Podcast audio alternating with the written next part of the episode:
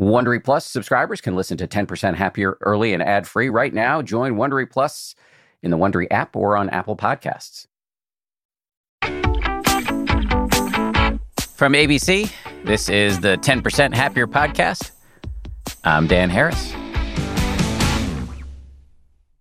Hello, hello. Today we are talking about one of the Buddha's first and most important lists, the Eightfold Path. I'm a little surprised we've never done a deep dive on this list on the show before, but better late than never. Some context before we dive in here. The Buddha, as many of you know, was a congenital list maker. His first and foundational list was called the Four Noble Truths. This is the list that begins with life is suffering, which is a little bit of a mistranslation. It basically means that life is going to be unsatisfying if you're constantly clinging to things that will not last, given the non negotiable fact of relentless impermanence in the universe in which we find ourselves. The second noble truth is that the cause of our suffering is the aforementioned clinging or thirst. The third is that there's a way out of this mess. And the fourth is a sort of manual for waking up and suffering less. That fourth noble truth is the Eightfold Path. So it's kind of a list within a list, the Eightfold Path. And to help us unpack it all is a fascinating person named Brother Phap Dung. He was born in Vietnam, came to the United States with his family as a child refugee, and was raised in Los Angeles. He later trained in architecture at USC before becoming a monk under his teacher, who is a towering figure in modern Buddhism named Thich Nhat Hanh. Phap Dung has an interesting as you will hear, critique of our capitalist consumerist culture. He's not saying that we should opt out, just that we can use the Eightfold Path to create a different relationship to the juggernaut. So we're going to dive into all of that in this chat, but we begin here with his personal story, which involves some family strife and a lot of skepticism. Here we go with Brother Phap Dung. Brother Phap Dung, thank you very much for coming on. Thank you. I'm happy to be here. Thank you, Dan. I was just kind of genially, I hope, genially complaining to you before we started rolling that you were saying too many interesting things before we started the interview. So I'm starting the interview now because yeah, I want to make sure I don't, uh, either neither one of us forgets all the interesting things you were saying. You were starting to tell me a story seconds ago about how you were skeptical of Buddhism when you first went on your first retreat. Can you say more about that? Yeah, you know, my family, we grew up Buddhist, but you know, it's like Sunday temple Buddhist. But I never related to any of that. It's a lot of stuff that I didn't understand. There was a lot of praying and, you know, it's uh, worshiping and devotional. But when I had some trouble with my family, my father and, and my mom took me to a retreat the first time with our teacher. And I remember seeing these monks and nuns and people behaving nicely and especially the young monks and nuns, they seem very happy and smiling and, and so on. That that was a little suspicious. And you know, the second time around, two years later, another retreat came and a lot of monks and nuns were there. I actually wanted to follow them. So I called in my boss on the where I was working as an architect and I, I need a couple more weeks. So I followed them on the tour because I wanted to see what these monks and nuns are like after the retreat. I was like, are they always smiling and mindful and very, you know, I grew up in Los Angeles. I was educated in the West. I, my, our family was refugee coming over. So my education kind of is very suspicious of anything that's, I think you probably know, raised and uh, educated in a, in a Western education system, you're always uh, skeptical and suspicious and critical. so anyway, I was that kind of a young man, and that I, I can relate to people who are very suspicious and skeptical of any type of things that promise or look like it's a happy and peaceful all the time. So anyway, I just wanted you know, to, to relate with you on that. but in fact, you know, I began to discover other things besides, you know, looking out at other people. I began to see the practice as looking at myself and I started to see some effect on me. Like the first time I realized my thinking and seeing my thinking, I remember that And I came back from the retreat and I just did it. I just went into our altar room in our family and I started just sitting and meditating. And I remember the first time ever seeing my thought and how it arises and how it disappears. So at that time, I had some difficulty with my father. And I was sitting there one morning and I heard his voice in the other room. And I remember seeing my anger, my thought towards my father come up. I began to just really be with it and feel that sensation through my body and this kind of like tightness but like staying with it, following my breathing and being in that state, not moving and allowing and seeing the rising of a thought and the feelings, the anger that it produces. And then slowly how that actually starts to dissipate a little bit just because you recognize it. And that's nothing about skeptical or belief. It's just an experience. And you realize that, wow, I didn't do anything. I didn't say anything. I didn't slam the door. And I was so thankful. And that was the beginning for me to really become interested of how my mind works and how it determines the quality of the way I am. And that started affecting how I am at work and so on and seeing my mind and seeing feelings. And I started seeing in others as well. So slowly, slowly, that it moved from being skeptical of others and looking for systems to believe in. I began to see it is more like looking inward and discovering how my mind works. That was my doorway into meditation. And I just wanted to share that because it related to your, your, your doorway, mm-hmm. which is uh, going through suffering. And from that suffering, it opens up a new way of looking at things. Yeah, I relate to everything you just said. And I appreciate you saying it.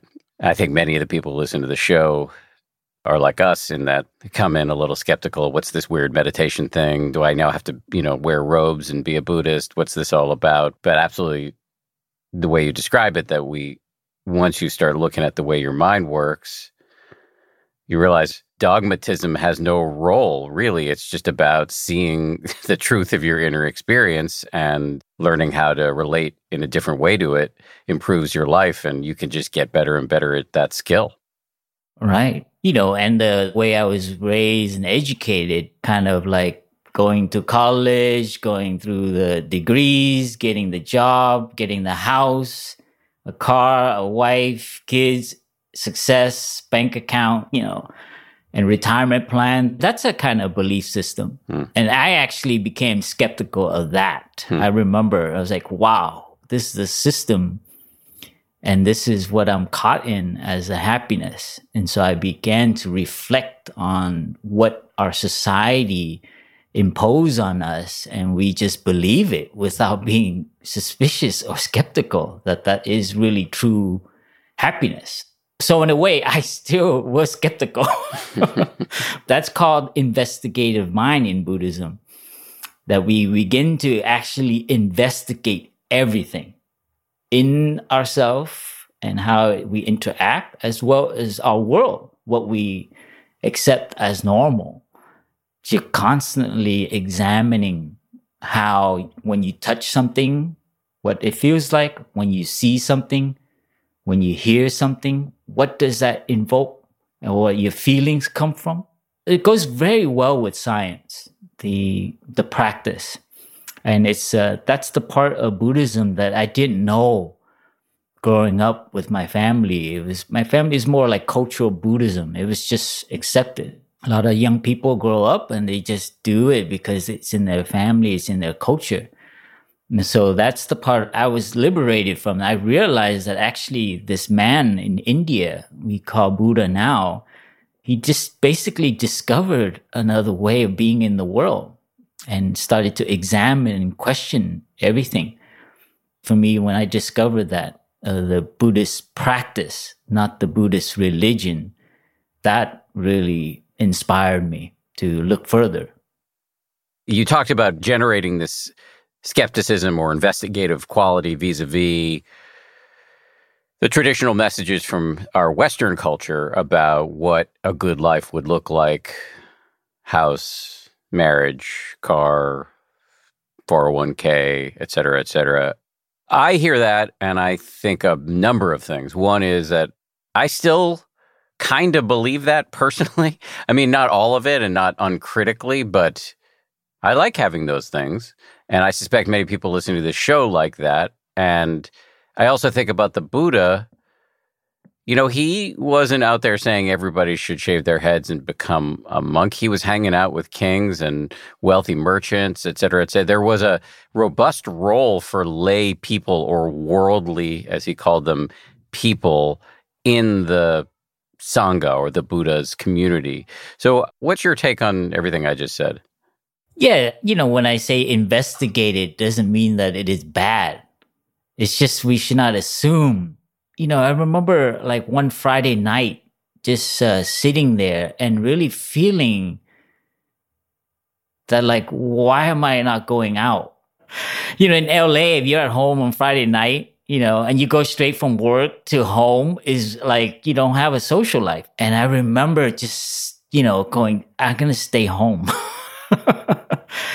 so that was my also my first time actually staying home on a Friday night and being okay with it. And then I don't have to spend money and feeling, I remember the next Saturday feeling like, wow, that wasn't so bad.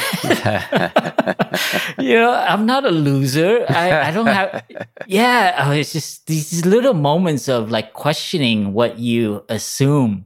So I'm not saying having a house, a car, a job, and security and these things is bad. I'm just saying these are conventions and this is what we live in. And we have to, in a way, accommodate with some of that. But that shouldn't be uh, just without question you know, and meditation helped me actually. So that Friday evening, I was restless and I felt this energy. And just because I've been doing meditation, I recognize that energy, this push, this restlessness to go out and stimulate myself and to feel like you're happy. So I began to investigate that. So I began to actually choose to stay home on the weekend, which is like, wow, inviting my friends over. I would make them, you know, food or we would like, you know, we'll have potluck. So we found an uh, alternative rather than just spending money. So anyway, that was the like one of the first, and then I started questioning jobs. I started questioning the whole profession of architecture and why we go to work and so on and so on. And that was the journey for me. You know, not everyone should become monks and nuns, but I think they should have at least some practices to examine when things happen to them or what society tells them how you look and what you should be doing and what people think that that's their happiness. But in fact maybe it's not. I began to see that you know i, I don't need a new car. And my friends kept pushing me to buy a new car. And i was like look when you get a new car look at you. You know every time we go out you're worried about your car and where you park it when i take you guys out nobody's gonna pick my toyota and i can park anywhere so in a way you know it's like the push to get a new brand new car it's great to drive in it but i see the anxiety it causes him and in fact, he got uh, keyed. You know, the, someone scratched it with the key, and I can see what it does to him. So the assumption is to buy a new car, or when the seasons change, you got to get new clothes. It's like, why do I need new clothes? This is fine. I was into clothes and shoes, by the way. but I had to question that. It's like, well, do I need another pair of shoes? Do I really need another pair of shoes? for me as a young man, I accepted all that. I love the LA life. And I was, you know, if you'd asked me 25 years ago that I would be a monk living in the mountain nature in a quiet place, I would think you're crazy that I would be doing what I'm doing now. so, if I'm hearing you correctly, in terms of how you would take your own experience and channel it toward you know guidance for other people i and you'll correct me here but I, it sounds to me like you're not preaching some strict anti materialist, anti capitalist, never buy a new pair of shoes, never get a car, but just to investigate why are you doing it and what's the effect? That's right, exactly. And this is what meditation, this is what the path will lead us to a more correct way of looking at how we interact with the world. And this is actually the the premise to you know what we accept as a collective what is happiness. And in the last century i would say it's very individualistic very materialistic and very focused on fame power violence. So we accept that. We accept war. We accept progress as always producing. Like get back to normal. Everyone should get back to spending and these kind of collective acceptance, what we call our society, our culture, is actually why we're where we're at now, which with the planet, with society, people are lonely. People just take care of themselves. You know, if each person would take on the path and slowly we can contribute to a kind of different way of looking at how to be in the world. I struggle with this a lot.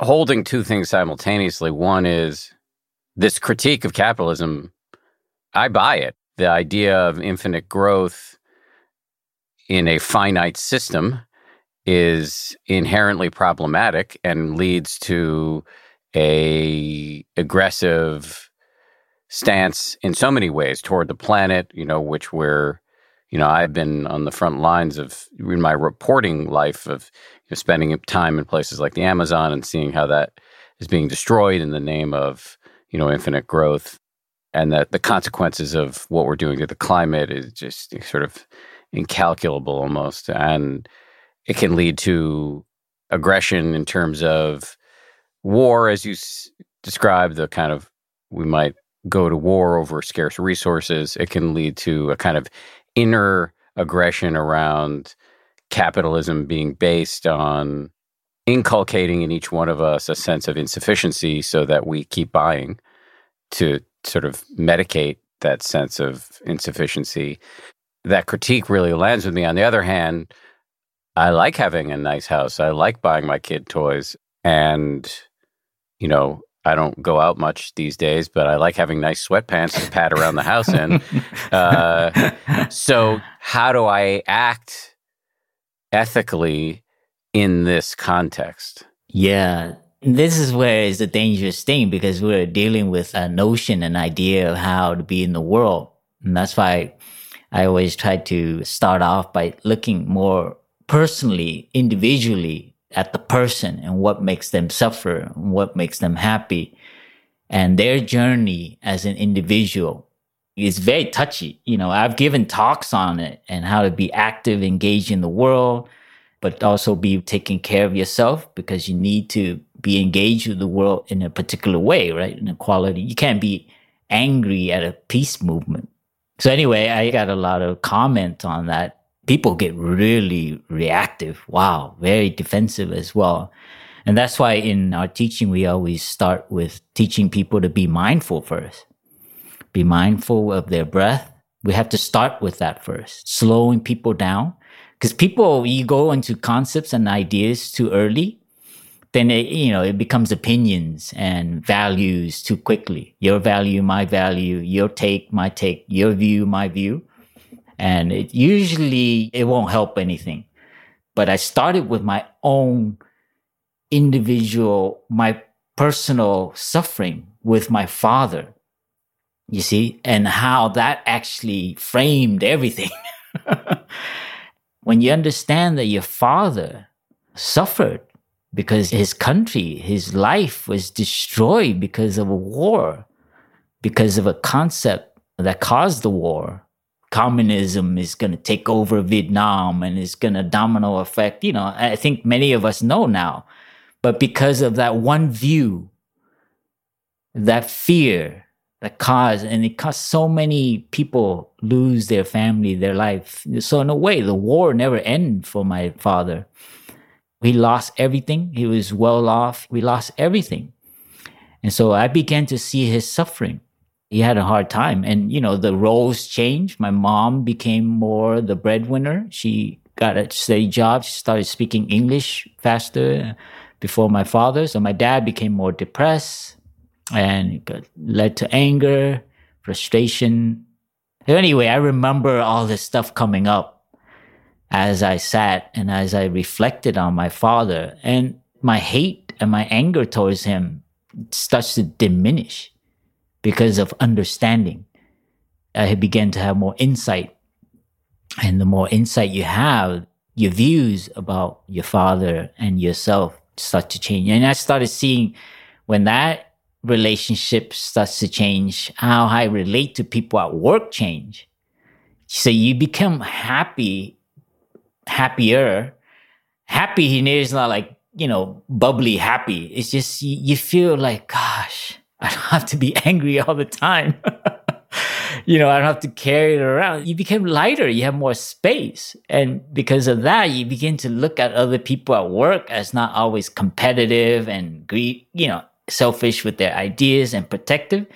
You have more space and you started helping them with their projects, which is unbelievable in an architectural firm. You know, everybody's protective of their ideas, it's very competitive, you know?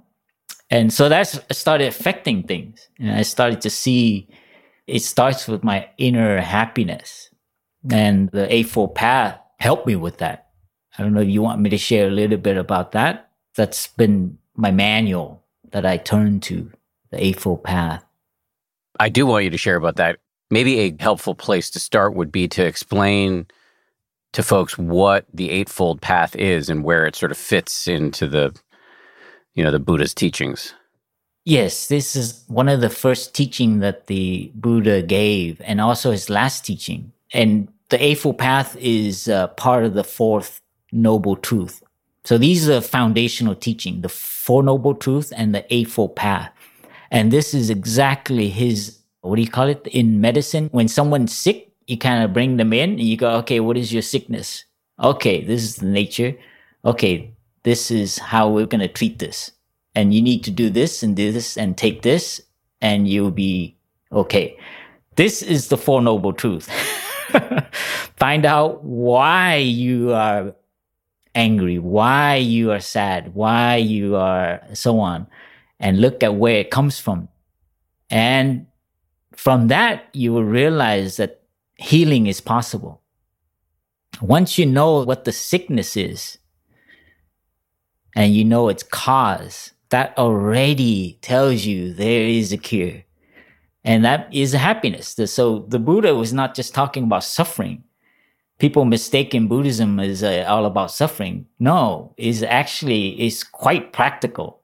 And this is the path. We forget that mindfulness is only one aspect of the practice. mindfulness needs to go with concentration, diligence, and then insight or right view, along with speech, thinking, and action. And then it moves to right livelihood, how you are in the world. You see the Eightfold Path? What the Buddha found was quite empowering.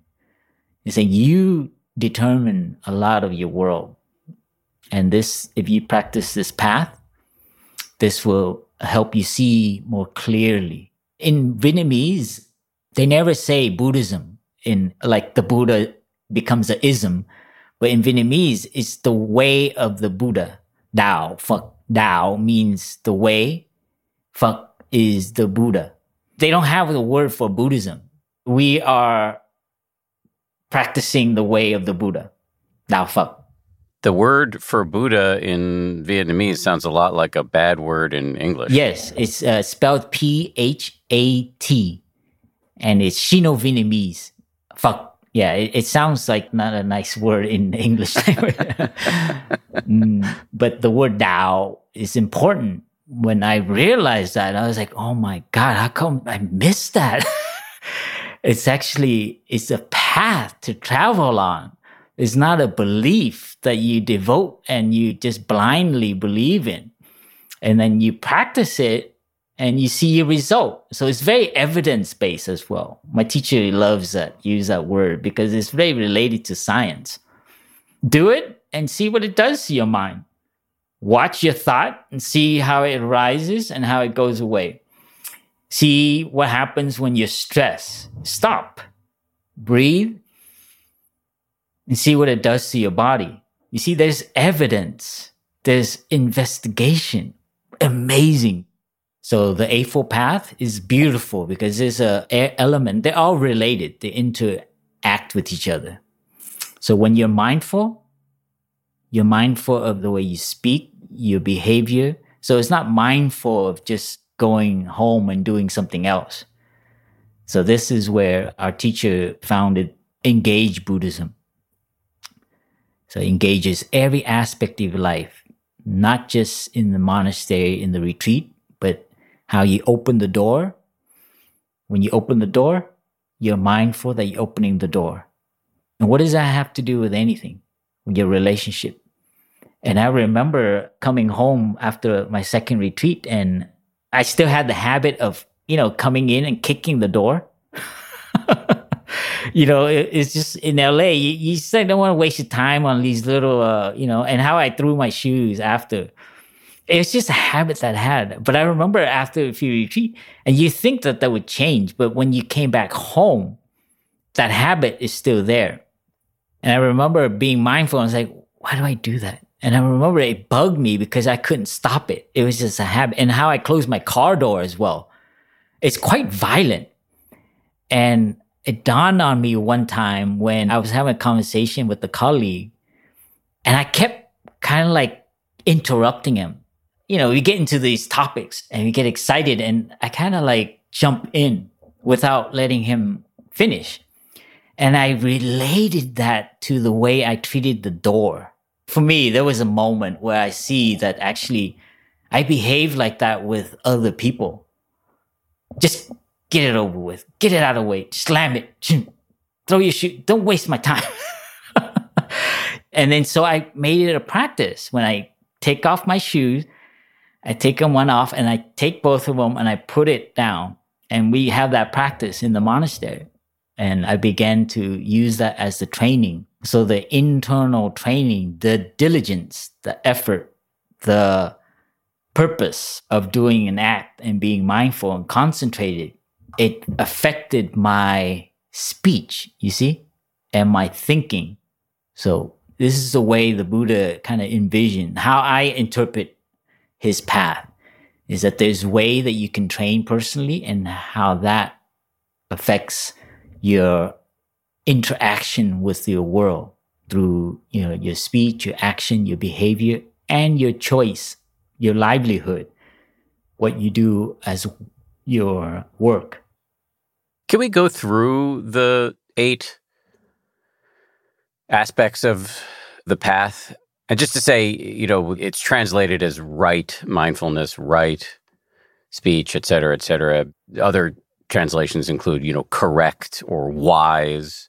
Some of the ways the sort of early Buddhist teaching has been translated can be, I don't know, either stilted or a little off putting, but just don't get hung up on that. This is really, as you have said, I love that phraseology of it being a manual. So, can we start and just kind of go through each of them so that people get a sense of what the fullness of each term and then how these concepts interlock? Yes, the word right and pure and you know correct those things you know I react to when I first came to but it's just indicating that there's a way of doing something. You know, just give you a quick example, you know, concentration be, could be right or wrong. You know, concentrated, you focus and the effect you're wanting has wholesome and good intention and so on. Or you can be focused and concentrated when you're trying to steal something for instance. so there is a basic ethical underlying intention of what the Buddha is trying to help the world in relieving less suffering and not causing more. So there's a way of doing something where you cause more suffering, and there's a way of doing something where you cause less suffering or find more relief.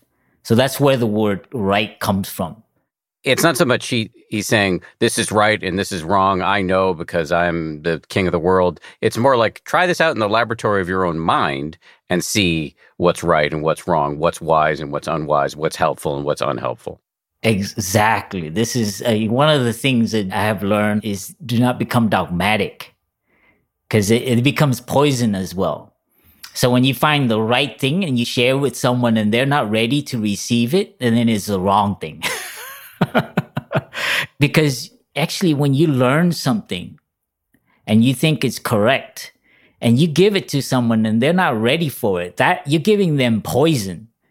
It's kind of like when I first started meditating and I lectured my wife about it all the time. That was poison for both of us. Exactly. So that is incorrect, even though it is correct practice. Yeah, that, that's exactly, you know, you got it. So we have to be very careful because we love to be right. Much more of my conversation with brother Phap Dung right after this. As they say at Amica, empathy is our best policy. Whether you need auto, home, or life insurance, they're ready to help you protect the things that matter most to you. They're a mutual company, customer owned, in service to you.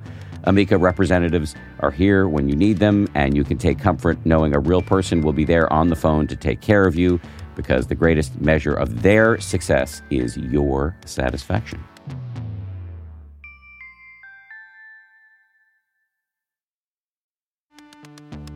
You can count on T Mobile to help keep you connected after investing billions to light up their network from big cities to small towns. T Mobile is America's largest 5G network. Plus, when you switch to T Mobile, families and small businesses can save up to 20% versus Verizon and AT&T. Visit your neighborhood store or tmobile.com to switch. Plan savings with T-Mobile Third line free on essentials via monthly bill credits versus comparable available plans. Plan features may vary. Credits stop if you cancel or change plans.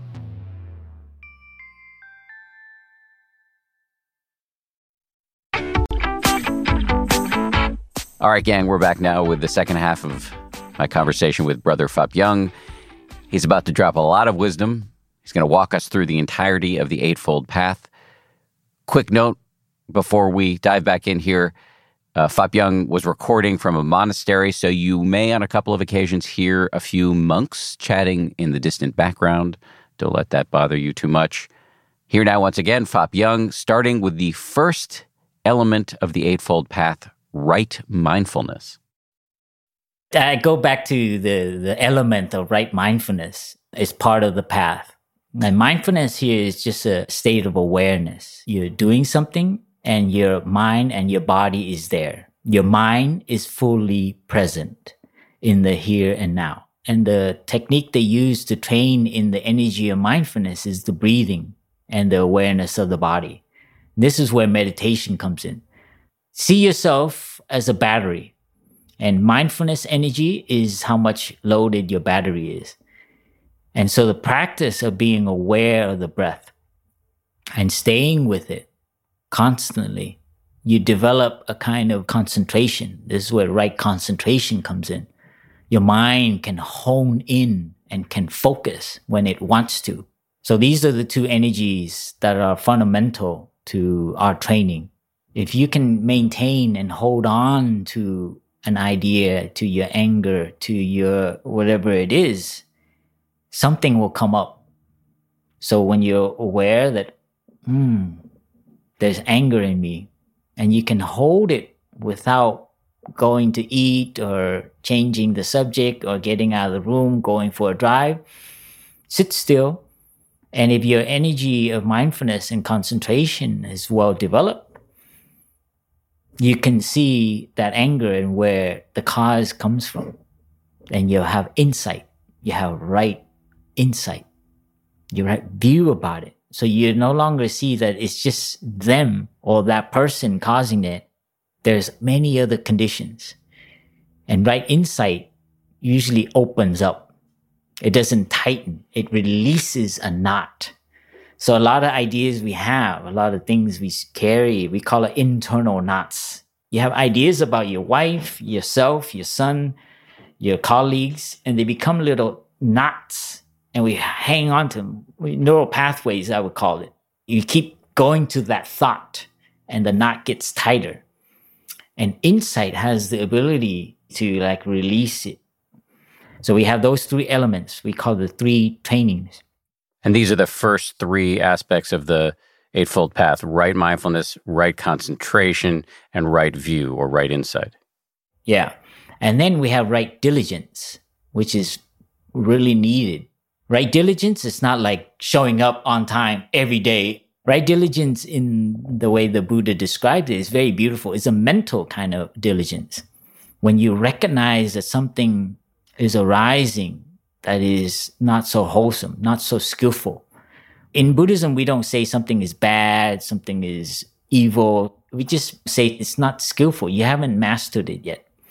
So when something comes up, it's not so skillful, it's not so healthy, it's not so wholesome, then you recognize it and you practice to bring it down.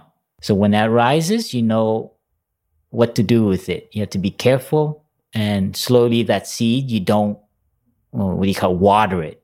So in meditation, we see our mind is like the earth. You have seeds of anger, you have seeds of sadness, you have seeds of understanding, seeds of love. And all these seeds, when they rise up, you have to recognize are they helpful?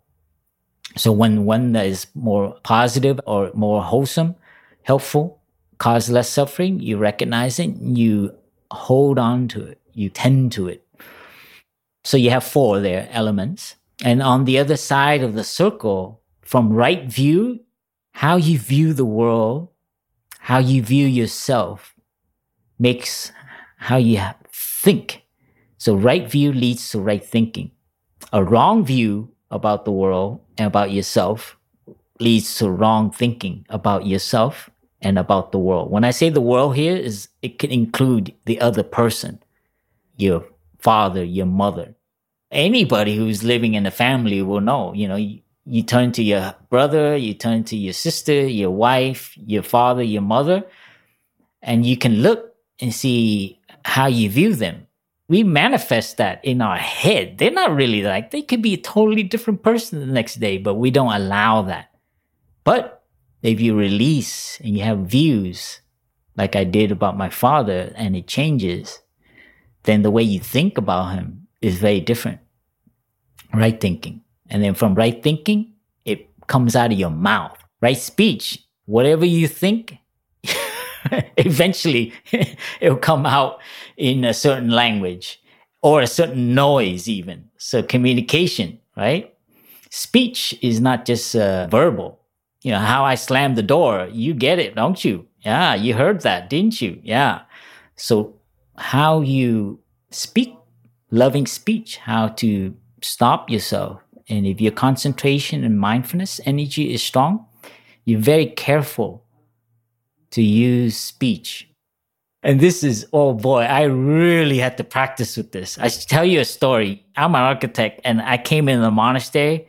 Oh my God, it's a mess. I wanted to correct and fix everything. And I loved going to meeting when it's about planning and fixing. but I had a roommate, my older brother, and he said, you know, I noticed you really lose yourself when it comes to issues about planning. you know, in the meeting, if I catch you and I put my thumb in my mouth like a hook, then you have to stop talking. You can't talk from then on because, you know, you think that, you know, I was trained an architect. I know more than you guys. So I always have the right answer and I always have to contribute. So my view of who I am and how I'm educated in architecture affected how I speak in the meeting. So anyway, my brother one time caught me and he put his finger like a fish hook in his mouth. And I remember it was at the early part of the meeting. For the rest of the meeting, I had to sit there and I couldn't share anything. Oh my gosh. You know, growing up in the West, when you hear ideas and you want to contribute, it was tough, you know. So anyway, that's right speech. Right speech is not always about speaking the right thing or what is right. Right speech is knowing yourself and compensating because you're victorious, not because you speak. You're victorious because you are not a slave to the way you have been cultured. that was so liberating for me that's the kind of spiritual happiness that I'm talking about. When I speak of happiness, these are the happiness of the training. And then you move from right speech to right action. It's even more complicated and more subtle.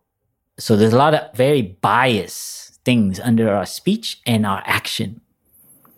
That's why we slow down. We learn to stop. I remember learning to be quiet, not to make noise with things around me. And when we eat, it was a training as a young monk, not to make noise. You begin to see many things from action. When I see a brother stand up and how he stands up tells me a lot because I have trained in that. And so you become more aware when you enter the room, your body, your energy, how you sit down. Anyway, is a right action. And then it moves into right livelihood and I think you're discovering this is why you know I, I wanted to talk to you because it's like wow you you're on the path because now you're you're finding a, livelihood that is uh, in line with your heart. I feel I sense from just doing what mm, people tell you you should be doing out of fame or whatever. Now you, you have intention now, and that's right livelihood when you do something. And for me, mm, particularly, is to serve to help. It is just amazing. That is right livelihood. For me, that's the thing we need to teach young people that we need to have a different view about our purpose in the world. We educate people as to become workers. Society collectively, we're just preparing people for salary and we forget to actually teach people to find that calling for themselves. And this is, you know, related to your endeavor to increase happiness, even if it's 5% or 10%. Sorry to be less interactive. That was quite, uh, it's hard to share Eightfold Path briefly. so apologize. You did great. It, it, no, no, no, no need for apologies. Uh, that you did a great job. It is hard to, that's a lot. And you did it in a very helpful way. And especially appreciate how you, add in how you've applied it in your own life. Let me just close by bringing it full circle. As we talked about at the beginning of this conversation about how one can orient oneself toward the world and particular a world that's sort of dominated by capitalism and materialism which can have some nice aspects creature comforts aspects but it could also have some pernicious impacts in terms of the climate, in terms of the epidemic of loneliness. And so, and you said that sometimes if you introduce the, this kind of against the stream message too early, people can get triggered and they, you get into their opinions and their hot takes, et cetera, et cetera. But if I understand correctly, and I hope you will correct me if I'm incorrect here, that this Eightfold Path is designed in part at least to help us walk the middle path between being utterly abstemious and totally reclusive and rejecting everything about society, or being completely caught up, on the other hand, and fully stuck in a materialist mindset and thinking that's the only route to happiness. That this Eightfold Path is a way to help us interact with the world with maximal wisdom and skill. That's right. This is the path of awakening, path of becoming more aware of yourself and how the world works. That's just basically it. Your happiness is linked to your view of self and your view of others. and you see, that is also the cause of suffering. You see, so happiness and suffering is very related. So the path helps an individual and if we come together collectively, we can contribute more light, more awareness, more correct or open view about the world. And that's why I'm happy to sit with you and contribute whatever that I have found helpful. And I, I hope it's been helpful. It has been. It's been a pleasure as well. So, big thank you. Really appreciate it. Uh, thank you for being out there, Dan. We need people like you. You uh, in the monastery, we're always praying for people out there who are don't look like us, who are in the trenches, but awaken in the sense of and having good intentions. Thank you, Dan, for uh, for having this conversation with me.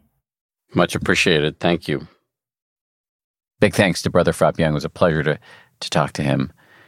Want to thank as well everybody who worked so hard to make this show a reality. 2.5x per week. Samuel Johns is our team leader, the senior producer. DJ Cashmere is our associate producer. Our sound designer is Matt Boynton from Ultraviolet Audio. Maria Wortel is our production coordinator. Also, want to thank everybody from the TPH side who uh, weigh in with such useful advice on the regular. Jen Poyant, Nate Toby, Liz Levin, and Ben Rubin. Oh, and Ray Hausman, who is uh, constantly pitching in with helpful advice. And finally, I would be remiss if I didn't end with a hearty salute to uh, my ABC News comrades Ryan Kessler and Josh Cohan. We'll see you all on Wednesday for a fresh episode. If you like 10% Happier, and I hope you do, uh, you can listen early and ad free right now by joining Wondery Plus in the Wondery app or on Apple Podcasts. Prime members can listen ad free on Amazon Music. Before you go, tell us about yourself by filling out a short survey at wondery.com/survey. Once upon a beat.